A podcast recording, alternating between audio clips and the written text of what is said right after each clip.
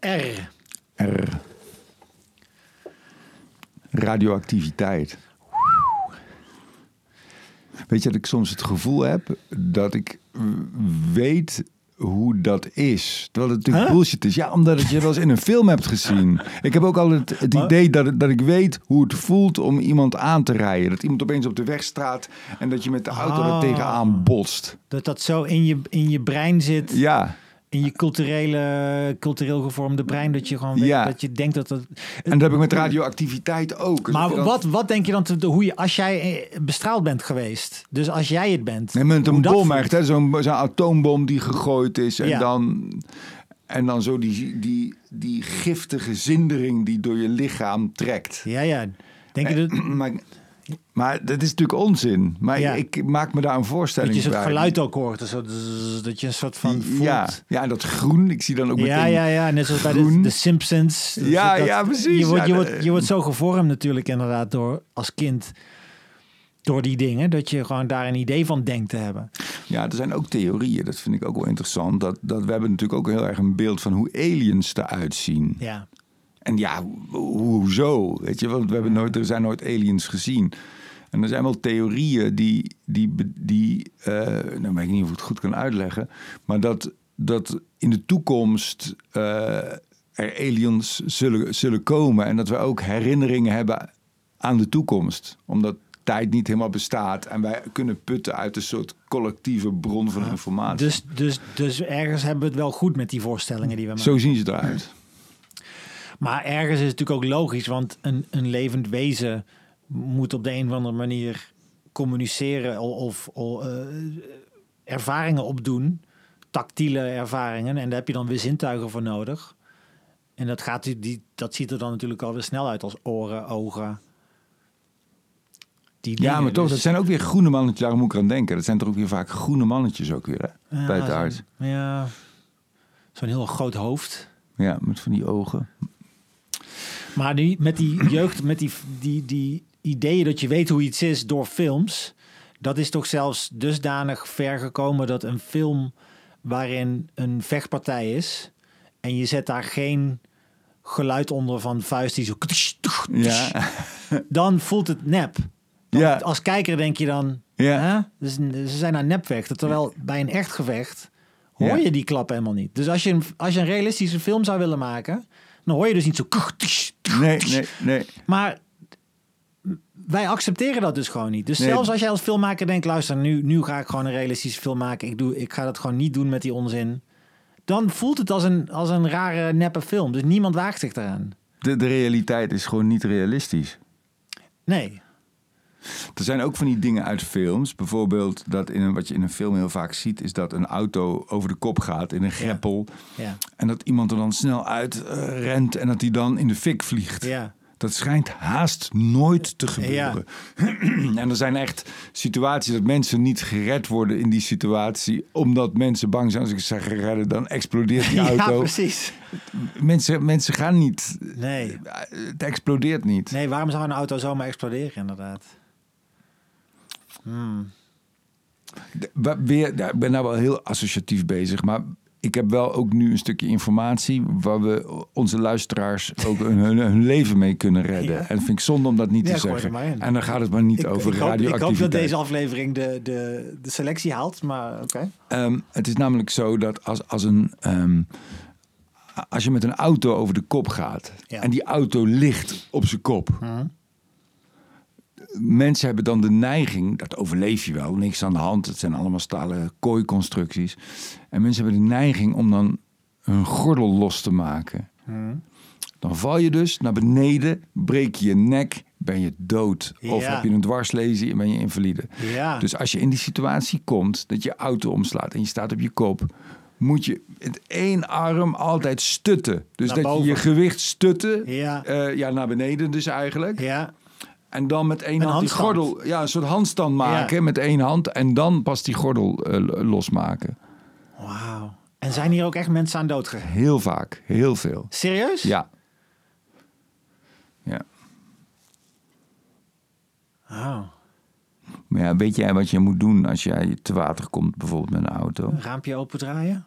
Wanneer? Wanneer? Als, als je eenmaal helemaal onder bent. Ja, maar dat, dat lijkt me zo eng. Dat zou ik En dan niet... moet je wachten tot die Maar dat was, vol... dat was vroeger, toen die auto's nog niet elektrisch waren. Toen, Ja, hoe doe je dat? Toen je nog moest draaien. Nu heb je zo'n hamertje nodig om hem kapot te Ja, hamertje tik. Ja, heb ik niet. Het gaat kopen. Maar ik vind het ook wel een beetje dom mensen die, die in het water rijden. Wanneer, wanneer rij je nou ergens... Ik, ik rij nooit in het water. Nee, maar ook wanneer rij je nou ergens dat je denkt... Oeh, uitkijken dat ik niet in dat water rij. Weet je wat je moet doen als je onder het ijs komt? Ja, je moet naar het donkerste punt zoeken. In de, niet, je denkt dat je naar het lichtste punt moet zoeken, omdat je daglicht zoekt. Maar je moet naar het donkerste punt zoeken, want daar is het wak. Ja. Ja, correct? Nee, ja, nee. Ik, ik, ik stel de vraag. Ik- Oh. Ik, heb ook niet het antwoord. Volgens Oh. mij heb je gelijk. Dat is het, want daar, daarom gaan dus ook weer veel mensen dood. Contra-intuïtief moet je zijn. Ja, rustig blijven, Ja, altijd rustig blijven. want dan verbruik je minder zuurstof. Ja. Heb je nog meer vragen over wat? Levensreddende. Ja, Ja, dat zal toch wel. Ik heb wel eens, ik heb wel eens eh, samen met iemand anders, misschien heb ik dit al eens verteld, dat weet ik niet, een keer iemands leven gered. In, in Berlijn. Ja, toen was ik eh, in een café. En toen was ik, ik was met een vriend, met Marco. En toen naast ons was iemand aan het stikken, zo in een stuk taart. ja zo'n klassiek eh, scenario. Van Ja. Ineens iemand die zo... Ja, nou ja, in het begin eerst even hoesten. Dan denk je, oké, nou ja, hoesten. Maar dat, dat hield niet op en het werd steeds erger. En ik kijk zo en ik kijk zo naar Marco. En ik sta op. En een andere gozer die daar zat, die staat ook op. Dus wij, als eerste komen wij zo aan en hij pakt, hij pakt haar op en hangt er echt op de kop. Wow. En hij geeft zo'n knikje naar mij en ik klap op de rug. En dan schiet een stukje taart uit haar, uit haar keel. Hij draait erom, zet er terug. En die vrouw, die loopt weg en die gaat gewoon weer zitten. Wat? Die heeft ons niet eens bedankt. Dat Nou. was zo'n vreemde Dat is situatie. heel raar. En we hadden echt zoiets van, maar we hebben net iemand, we hebben net iemand gered. En die vrouw, die... die, eh, die Zou die in shock zijn geweest? Ja, ik denk het. Maar ik wist helemaal niet... Je moet toch een Heimlich manoeuvre doen? Ik ken deze hele techniek niet. Ja, Met z'n tweeën omkeren, Ja. eh, slaan. Ja, En jij, wist, jij snapte ook meteen dus wat hij wat Ja. bedoelde. Met die op de rug mappen. ja. Hoe groot was zij? Twee meter vier. nee, was gewoon een gewone vrouw. Ja. Hoe gulzig was ze die taart aan het eten? Ik weet, dat heb ik niet gezien. Maar het was zo raar dat, dat we niet. Ik had graag uitgebreid bedankt willen worden. Ja. Er is een boek eh, van Chuck Pa- Palahniuk, Ja, de schrijver van een Fight Club. de schrijver van Fight Club. Die heeft ook een boek heet ja, Choke. Choke, ja. En eh, hoe zat het nou ook weer precies? Dan zit er iemand in ja die gaat expres stikken. die stikt zodat andere mensen hem redden. En die blijven zich verantwoordelijk voelen voor hem. Ja, En steunen hem de rest van zijn leven. Dus een soort psychologie zit daarachter. Dus hij creëert als het ware een band met iemand. En dan kan die van die band gebruik maken. Ja. En dat doet hij dan bij meerdere mensen. En zo voorziet hij ook in zijn levensonderhoud. Want dan kan hij, als hij, als hij op zwart zaad zit... dan kan hij een beroep doen op die mensen. Want op de, dat schijnt dus een psychologisch ding te zijn. Dat je dan dus... Je hebt iemand gered en dat voelt goed. En dan blijf je jezelf ook als redder van, van diegene zien. een leuk idee. En misschien, ja, superleuk. Hij, dat, dat doet hij sowieso heel goed, hè, vind ik. Van die, van die Ja. Wetenschappelijke of psychologische principes imple- implementeren in zijn, in zijn personages. Maar dat, dat, dat verklaart natuurlijk ook waarom jij dan, dat is toch, doet toch pijn. Terwijl je zou ook kunnen denken, Ik weet het nog het- steeds. Ja, ook. maar je zou kunnen denken, je hebt iemand gered. eh, dat is fijn en dat deed ik ook om, om, om een leven te redden. En daar hoef ik verder geen dankbaarheid voor. Of dat is niet belangrijk. Maar toch is dat natuurlijk wel, steek dat wel ergens. Wil je wel een erkenning? Een kopje koffie zou al die- fijn zijn, toch? Gratis kopje koffie. Ik ga je Ja. koffie betalen. Ja. Maar waarschijnlijk had ze van, de- van, van dat geld wilden ze nog meer taart kopen. Ja, ik- daarom vroeg ik, was ze gulzig? Wilde ze snel terug Ja, naar de taart doorvreten? was ze knap? Ik weet het niet Allemaal meer. belangrijke ik weet het items niet. in Nou, dit als, als verhaal. redder, als redder eh, Henk, en dat, heb je natuurlijk, dat weet je natuurlijk niet, maar als redder eh, doet dat er niet toe. ik, red, ik red gewoon mensen. En heb jij, hoe is, de is er daarna een band ontstaan tussen jou en de andere redder? Nee, ook niet. Dat zou ook Nee, maar dat was toch? wat we hadden wel. We stonden elkaar wel echt aan te kijken. Wat krijgen Ja. we nou zeg? We- En geen nummers uitgewisseld. nee. Dat kan ik me dan ook wel voorstellen. Dat je zegt van, ga je nog maar een biertje biertje drinken. En dan heb je het er nog over die avond. En dan blij, heb je het er weer over. Krankzinnig dat zij niet ons heeft bedankt. Ja, wat een dag was dit. En dan supergoeie vriendschap. Maar ik heb nog een keer, hè, met, samen met... eh, Nog met- een keer. Met Timo heb ik ook, dat was ook een mooi avontuur. Toen, Timo is mijn eh, een vriend van mij en mijn geluidsman. En toen liepen wij van de kleine comedie naar ons hotel over de Leidse straat. Ja. En we lopen met z'n tweeën laat, ook al een paar biertjes op en zo. En toen hoorden we ook een vrouw gillen. Ja. En we keken elkaar echt aan van, wat is dit? En toen zagen we in de verte dat een vrouw in elkaar geslagen werd. Wat? Door een keel, ja. Tegenover een Febo waar mensen gewoon hun kroketjes zaten te eten. Die lieten het gewoon gebeuren. Die zagen het ook. Echt waar, ja. Dus wij ah, eh, we keken elkaar ook zo van, hey, we moeten wat doen man. Dus wij beginnen te rennen. Wij rennen erheen. Terwijl die mensen stonden dus op zes meter afstand. Ja. Hè? En wij waren op de, 50 meter afstand of zo. Dus wij beginnen te rennen en wij rennen daarheen. En eh, hij had er echt zo bij de haren, weet je wel, zo aan het trekken. Dat zag er heel erg heftig Heel uit. kleine stijl.